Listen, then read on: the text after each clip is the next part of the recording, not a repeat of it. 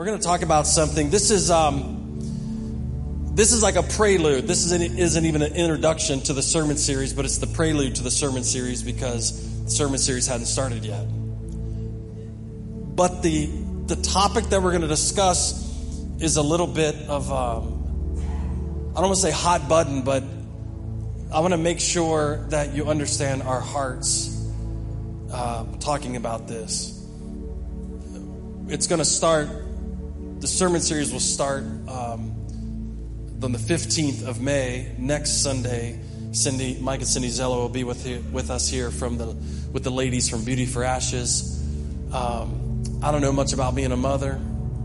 I live with one. I don't live with my mother, but I live with a mother. Uh, but I thought it'd be neat to hear from somebody who's a mom who takes care of moms. Isn't that cool? And so the whole the whole Beauty for Ashes house will be here with us, and we'll get to witness God's uh, God's amazing uh, ability to to break addiction next Sunday. So I'm excited about that. We're going to be digging into um, a subject that that I think the church has stayed away from a little bit, and. Um, and if you've been around here any length of time, you know that I like to talk about how our mind works. I think it's important. If you don't know how your mind works, you don't know what to do with it. And um, we live in a society, we live in a culture in the United States where anxiety and depression are at epidemic levels. They're affecting our kids at young ages. They're affecting all all all groups, all all segments of society. Doesn't seem like anyone is is outside of it, and it is rampant. And I think the Word of God has something to say about it, about being free, and about having peace in our minds. And so we're going to lean into this a little bit today, and then over the next couple months, we're going to take a deep dive into it because I want you to hear my heart about this. This is not a sermon series uh, to heap condemnation. There is, therefore, no condemnation in Christ Jesus. Amen?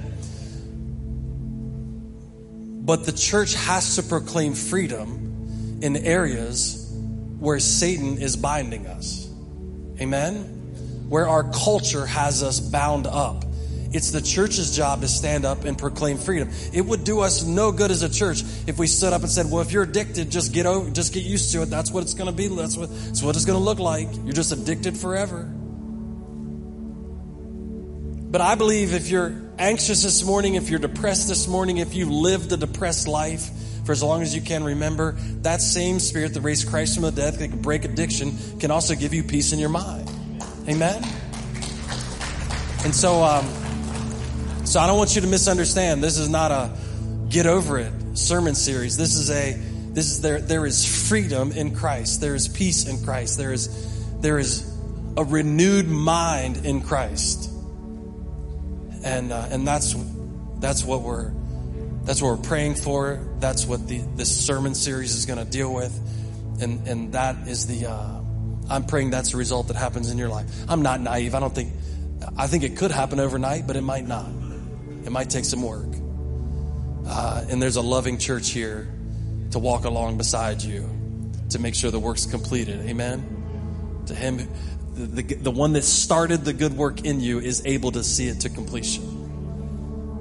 And so uh, we're going to look at Ephesus, Paul's letter to the Ephesians, uh, Ephesians chapter 4. And we're going to start in verse 17. So why don't you stand to your feet in honor of reading the word? And we're going to read verse 17 through, I don't know, through Revelations. Some of you got that. You can see it on the screen. It's in your phone app, the Hope Community Church phone app. You maybe, hopefully, you brought a paper Bible. Um, but say amen if you're ready. Amen. Say oh my if you don't know. Verse 17. Now this I say and testify in the Lord that you must no longer walk as the Gentiles do in the futility of their minds. They're darkened in their understanding, alienated from the life of God because of the ignorance that is in them Due to their hardness of heart, they have become callous and have given themselves up to sensuality, greed, sensuality and greed, greedy to practice every kind of impurity. But that is not the way you learned Christ.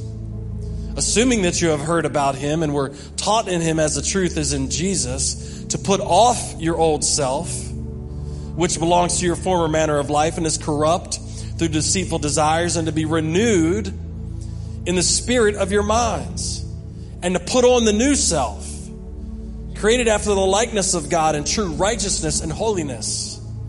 Therefore, having put away falsehood, let each one of you speak the truth with his neighbor, for we are members of one another. Be angry and do not sin. I highlighted that one. Do not let the sun go down on your anger and give no opportunity to the devil.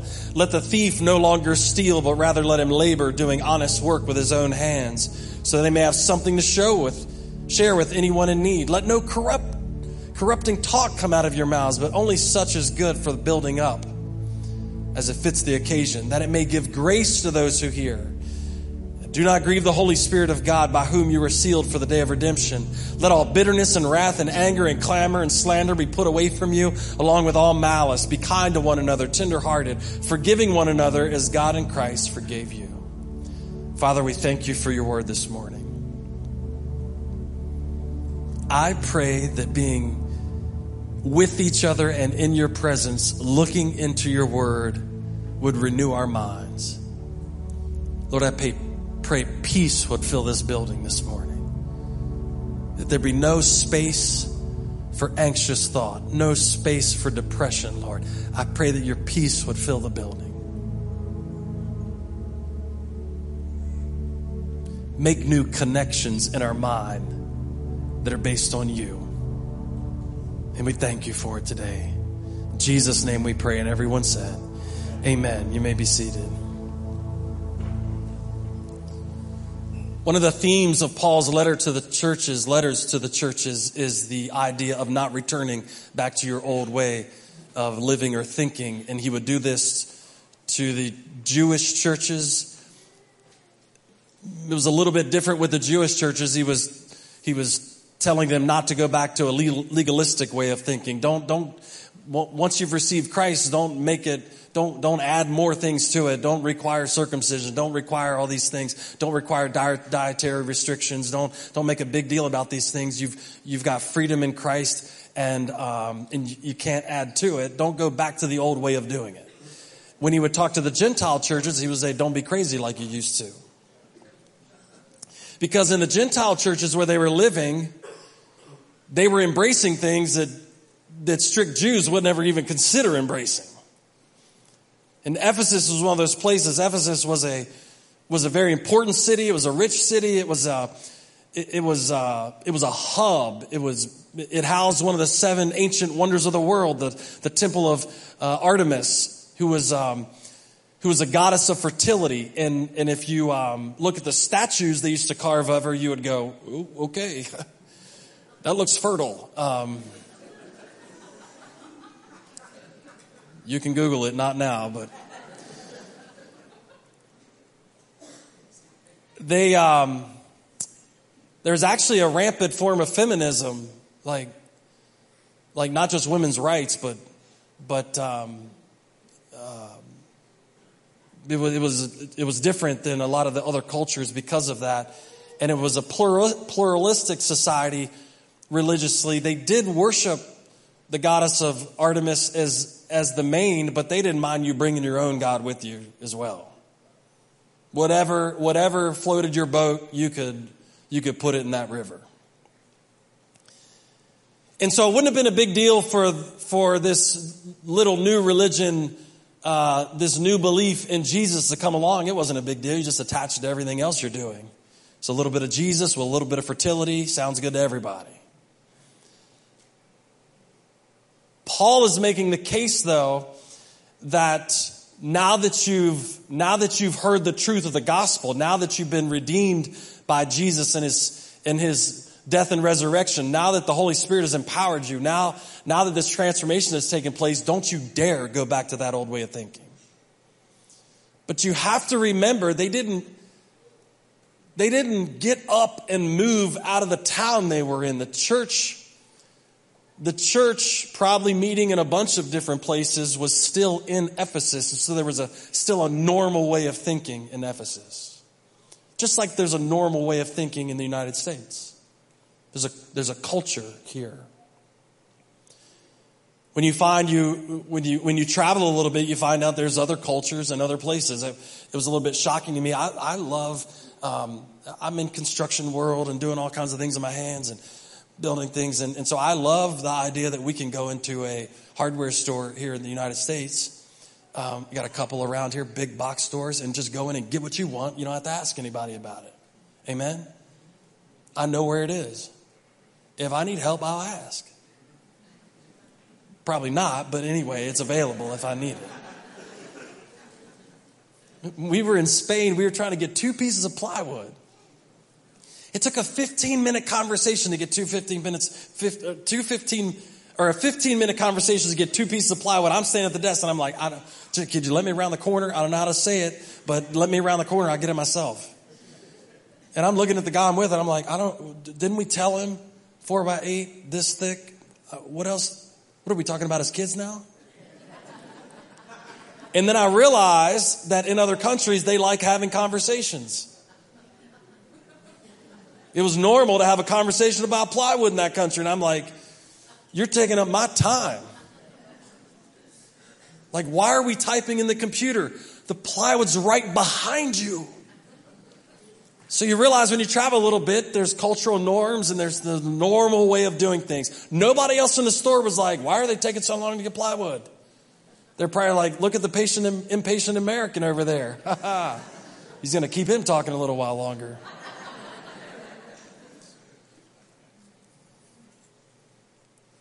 You have your normal way of thinking. Seems totally normal to you, doesn't it? That's the scary part what we often say about the way we think our minds, what we often say is that this is the way I'm wired. Anybody ever heard that? This is the way I'm wired. Maybe you, maybe you get into a relationship and they're like, "That's cute. Do you do that all the time?" and and uh, and and you go, "Well, it's the way I'm wired. It's the way I think about it." And then when we become Christians, we say this: we add something to this is the way I'm wired. We add this is the way God wired me. Yeah. So now all of the dumb things you do is God's fault. There is, there is, um, there's a problem with that statement. Is that none of us, none of us think the way we do now, um, free from the influence of sin. So, what is happening in your brain, and, and some of you may know this, some of you, this may be new, but we, we do talk about this a lot here. Because I think it's important to know if you want to be able to drive a car, you got to know how it works. I would hope. What happens is your brain is constantly being rewired. Your brain is constantly, it, it is, it is an adaptable thing in your skull. It's, it never stays the same. It's constantly transforming and, and creating new connections and, and new pathways and new shortcuts. And it's, it, it is an amazing creation that has the ability to adapt. And so you could believe something 10 years ago. And then if your brain didn't have the ability to rewire itself, you would still believe that same thing 10 years later. But because God has given you the innate ability to reason and ration and rewire your brain in a way that no other, no other creature on the planet has, 10 years later, you can think something totally different. Amen? 10 years ago, you could think cats were cool. 10 years later, you could come to the saving knowledge that it's not true.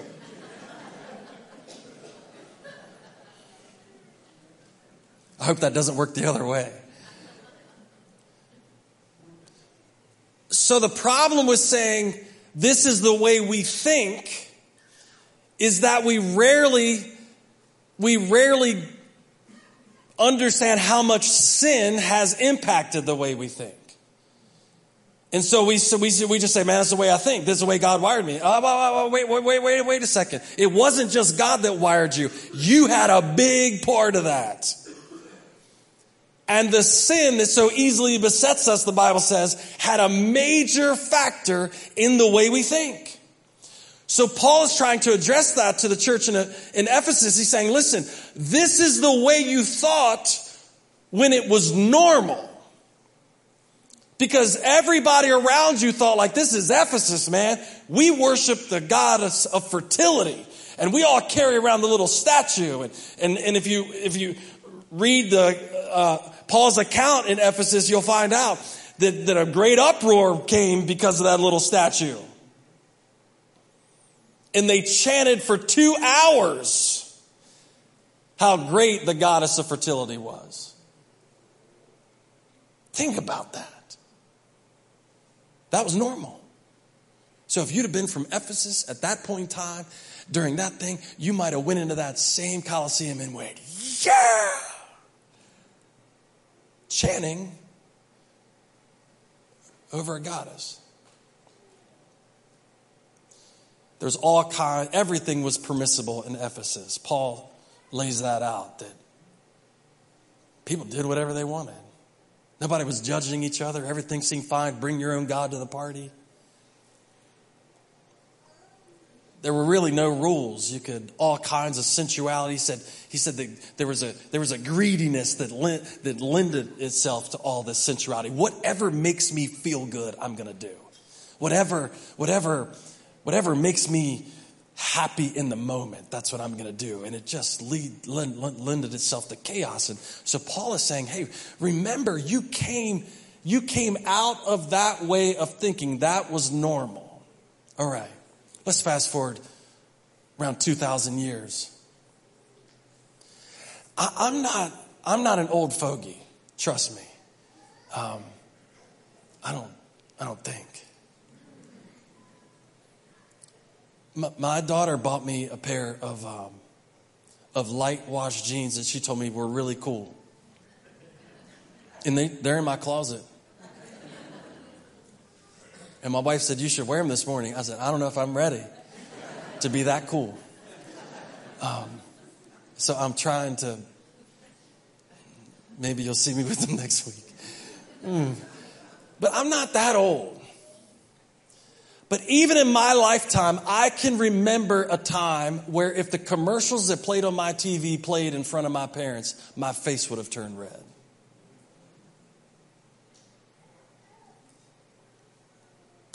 I can remember a time where things that will play on TV today, if they were played 30 years ago, would have, would have been taken off of TV. You wouldn't, it wouldn't have been allowed to be played. There were no beeps in TV 30 years ago where you could still read the lips. That, and, that's just a, a little part of it. That we are embracing in our culture every form of sensuality. We're not only, we're not only permitting it, we are promoting it. We're promoting it to children. We're promoting all these things all across the board. If it makes you feel good, do it. If you wake up in the morning, if you wake up in the morning and you feel a certain way, then just embrace that thing. And, and everything will be fine. Just embrace it. Become more like it. Just, just do whatever, whatever that thing is. Just keep doing it, keep doing it, keep doing it. And the issue is, as Paul said, man, that's a futile way to think. That's an empty form of thinking. And he tells us how, how, it, how it got there. And so the, the issue is, is now this is normal in our society. This is normal. This is what everybody thinks. This is how it works. This is, well, well, if you feel that way today, I have to embrace it. I have to encourage it. Man, I'm going to tell you something. I grew up in the old school. Like you could have, I could have went to my parents and said, I feel this way. Then you stop feeling that way. Jesus is coming back tomorrow, and you better not be feeling that way when he gets here. I'm not saying that's right or wrong either. Paul is begging the church in Ephesus, don't go back to that. That futile way of thinking because just because you think it's the natural way of thinking doesn't make it righteous. All right, now we're back to the beginning because remember how you just naturally think? Well, I mean, I'm a good person. And this is the way I think. What we have to start doing is challenging the way we naturally think. Because, I, look, we've taken all kinds of personality tests here. We take them over and over and over. And every time I take one and show it to my wife, she goes, mm hmm. Yep, that's you. That is you. That is you. Did you read all of it? That is absolutely you. Now, I could take that personality test and go, God wired me this way. Or I could say, God, this is what's showing up right now.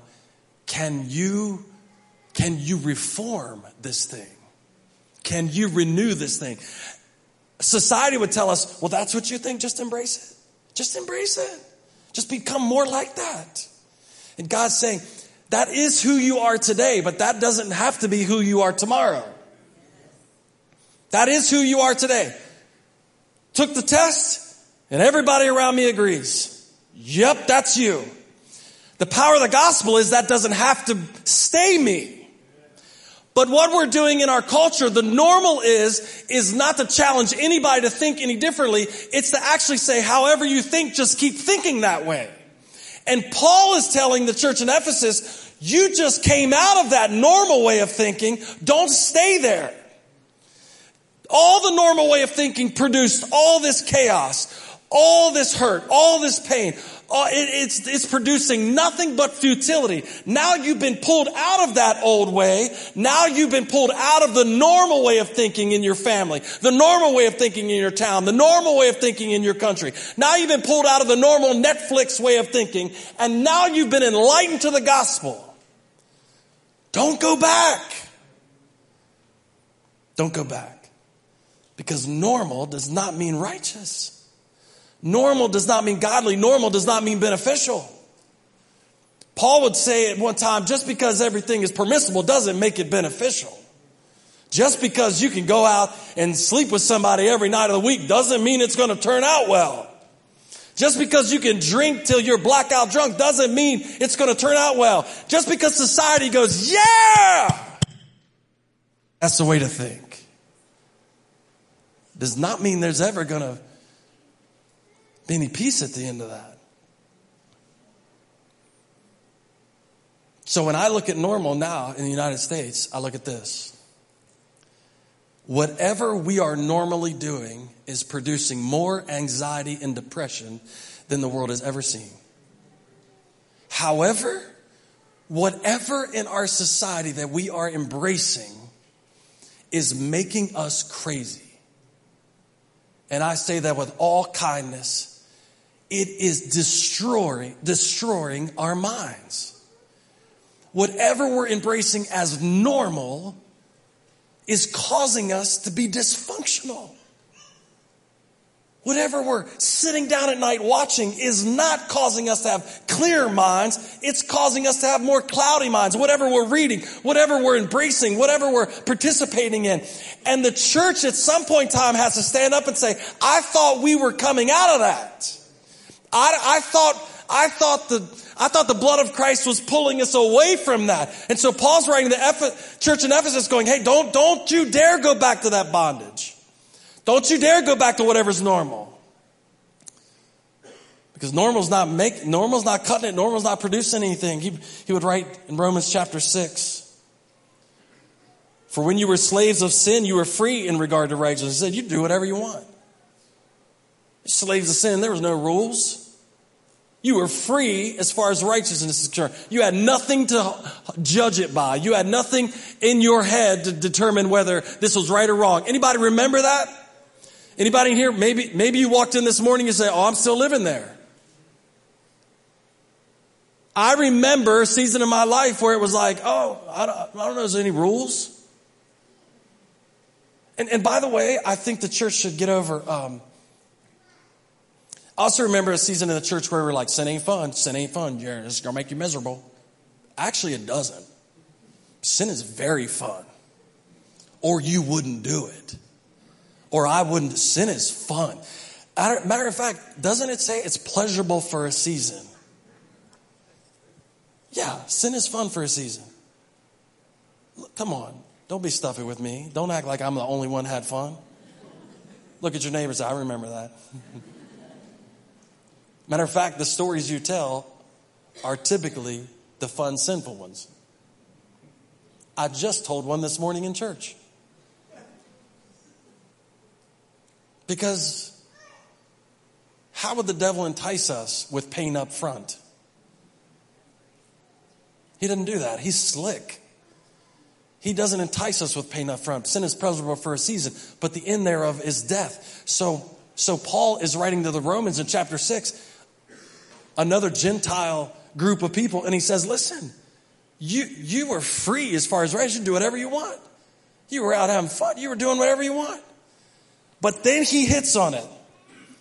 But what fruit were you getting at the time?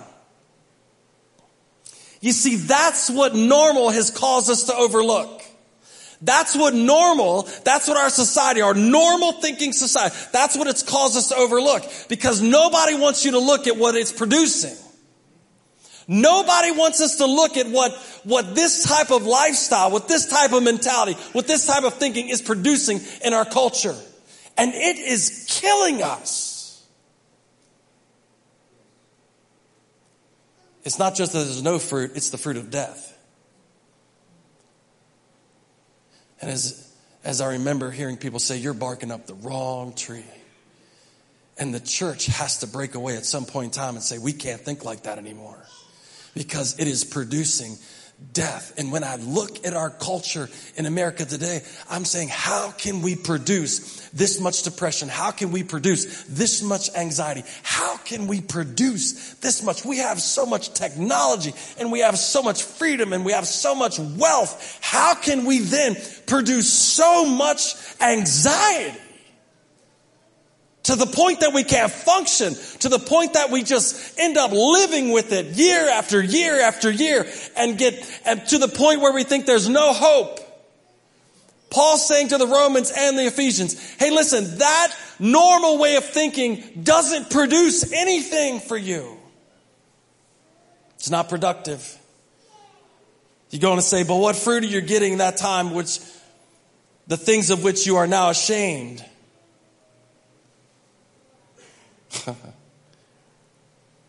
Maybe some of it is we're ashamed of nothing anymore. For the end of those things is death.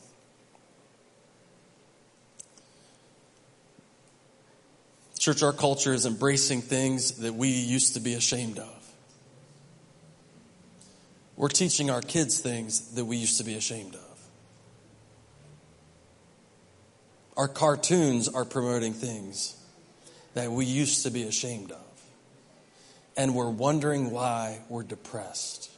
We're wondering why we're anxious. We're wondering why that we have no peace. We're wondering why we can't rest our minds. We're wondering over and over and over and over again. We can't figure it out. And Paul's saying, if you go back, you can't expect fruit thinking like everybody else thinks. So he talks about hardness. Verse 19, they have become callous and have given themselves up to sensuality, greedy to practice every kind of impurity.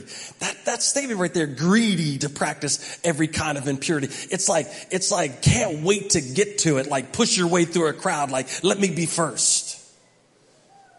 If we're going to do something dirty, let me be the first one in. They become calloused Ephesians chapter 2, he writes at the beginning of the letter, and you were dead in your trespasses and sin in which you once walk, walked, following the course of this world, following the prince of the power of the air, the spirit that is now at work in the sons of disobedience, among whom we all once lived in the passions of our flesh, carrying out the desires of the body and the mind. He's saying we were doing exactly what we wanted to do. And we were by nature children of wrath. We were naturally thinking this way.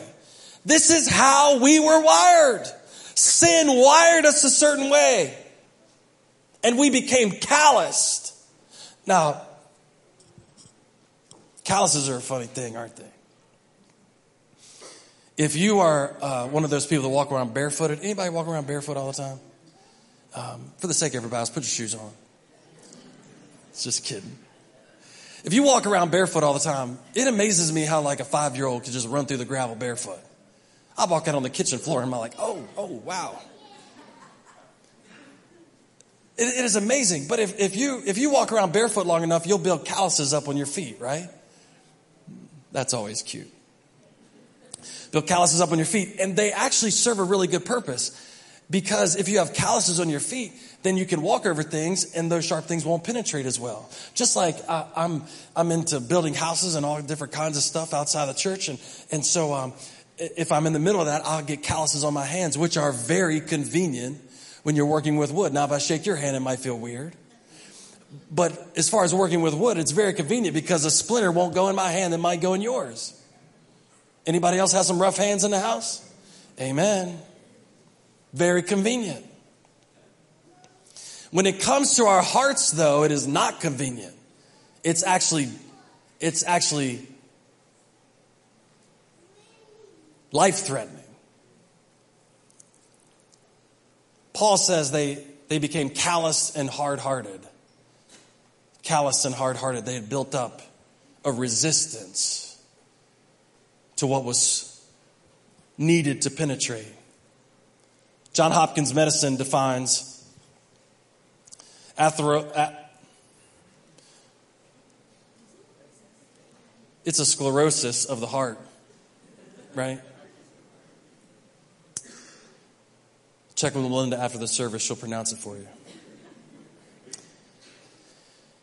A hardening of the arteries is a thickening or hardening. It's caused by a buildup of plaque in the inner lining of an artery. Plaque is made up of a deposit of fatty substances, cholesterol, cellular waste products, calcium, and fiber. As it builds up in the arteries, the artery walls become thickened and stiff. So it kind of works like this. It's kind of like you eat fast food three times a day for the next 20 years. And then you show up to the doctor and he goes, Hey, hey, hey, you're getting ready to die. And you go, Really? I had no idea. Well, your arteries are all clogged up because you were eating trash. And it just stuck in your arteries and hardened them and clogged them up. And so now the thing that was designed to carry the lifeblood through your body is now all clogged up. So watch how this works in your brain.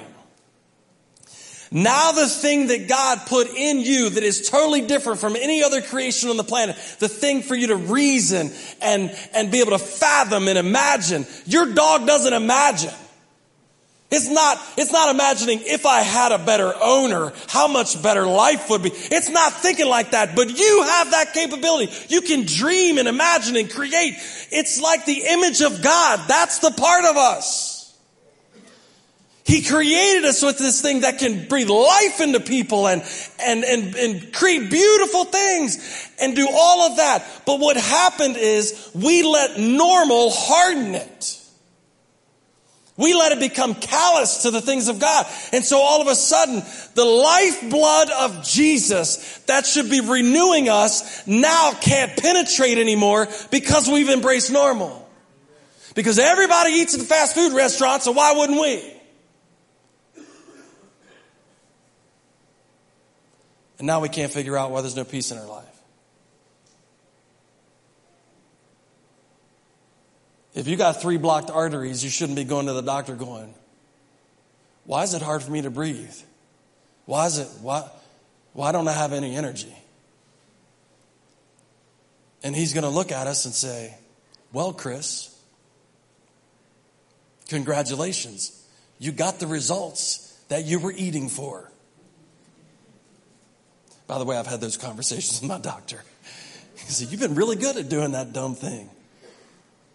Paul is begging the church over and over in almost every letter to a church he would write to stop being hard hearted. Stop being calloused. That beautiful mind that God gave you, He can renew it in a way that the Holy Spirit can just dump life giving energy and peace into your life. But if you resist, if you just stay in that normal way of everybody else thinking and everybody else handling it, then it'll never happen. But He says, look, you've been brought out of that. Don't go back to it.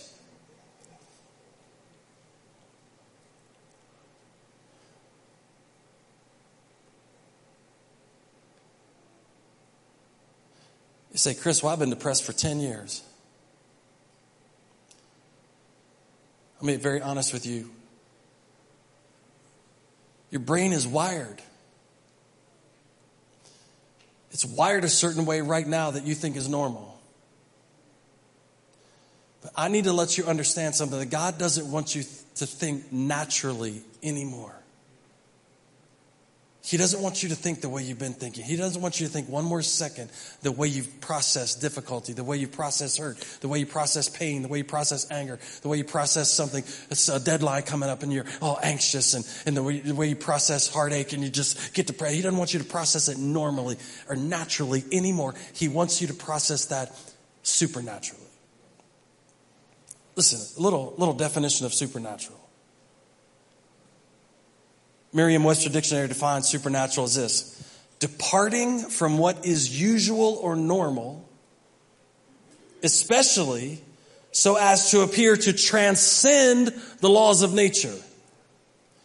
Departing from what is usual or normal to transcend the law of nature.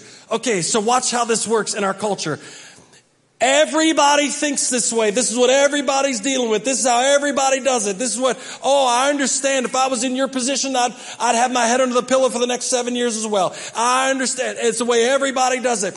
What the scripture does, what the blood of Christ does is cause us to come out of what is normal and come over here to what is supernatural what is natural over here. This is the way everybody's dealing with it. No, no, no, no. He's calling you because he saved you. He set you free.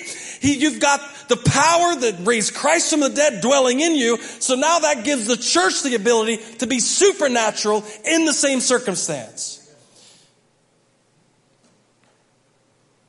Because for decades, the church has been praying for the wrong thing. The church has been praying that we wouldn't walk through the same circumstances that everybody else has.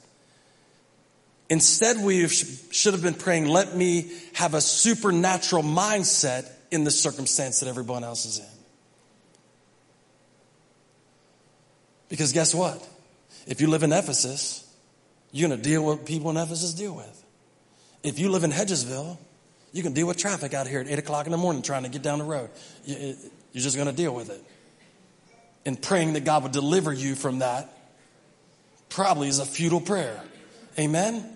But if he can give you a supernatural mindset so that you're not giving everybody the red flag on all of a sudden I've been praying for circumstance, circumstance, circumstance instead of praying for the supernatural. And we've only talked about the supernatural in church as delivering us from a circumstance when actually he was trying to convince us that it was to deliver our thinking in the circumstance. He wants to renew your mind so it doesn't matter what circumstance you're in. Come on, church.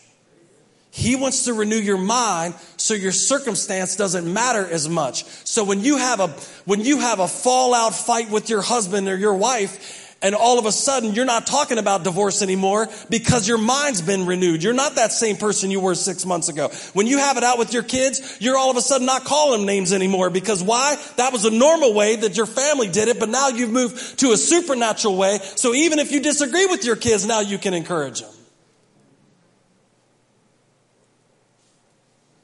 Because kids are kids. That's the circumstance and to be praying that you're delivered from your kids probably is the wrong prayer. Lord, give me a supernatural ability to deal with my kids. I know how I was taught growing up. I know what was common in my family. Give me a supernatural ability to deal with my husband. Give me a supernatural ability to deal with my wife. Give me a supernatural ability to deal with this with this very difficult circumstance in my life. Give me a supernatural ability to deal with my boss. Give me a supernatural ability to deal with the car breaking down and the and the and, and me getting sick. Give me a supernatural ability. Because Paul would later write to the Philippians, he would say, he would say, in every circumstance by prayer and supplication, bring your requests to God with thanksgiving. In every circumstance that everybody in Ephesus was dealing with already, that everybody in America is dealing with already, in every one of those circumstances, bring your requests to God. And the result of that, remember in Romans 6 when Paul said what you were used to doing was getting no results. Was getting no results. There wasn't any fruit to show for it. But now, when our minds are renewed, when we have not a natural way, but a supernatural way of thinking, then all of a sudden, in that same exact circumstance that you were in 10 years ago, now the peace of God that was supernatural, that transcends everything that was normal, and now becomes abnormal, it's supernatural now. The peace of God that transcends all understanding will guard your, it'll keep it from getting calloused and hard and it'll renew your mind. Church, what do we have to offer people if the results aren't different? If people walk in this church or any church, the Big C church, if people are, are looking far and wide trying to find out how to how to beat back depression and anxiety, how to get off the medication, how to how to transform their life. If they're if they're waking up every morning going, I don't want to live this life, but they don't know how to do it. If they can't walk in here and find the supernatural peace of God that guards our heart and minds, what in the world would we have to offer? Paul's begging the church, don't just accept what's normal in your in your culture. Don't accept what's normal way of thinking, but be transformed by the renewing of your mind. Let him free you here. Let him give you peace in your mind. And I'm telling you, he can do it right now. He can do it in this moment. If you will let it. If you will take off the callus, if you'll peel back the hardness, if you'll if you'll put the stint in so that the flow of goodness and forgiveness and righteousness can flow into your life, He can do it right now. Come on, stand to your feet. I'm praying for peace this morning in your life. I'm praying for wholeness. I'm praying for a clear mind. I'm praying that you would never think naturally again.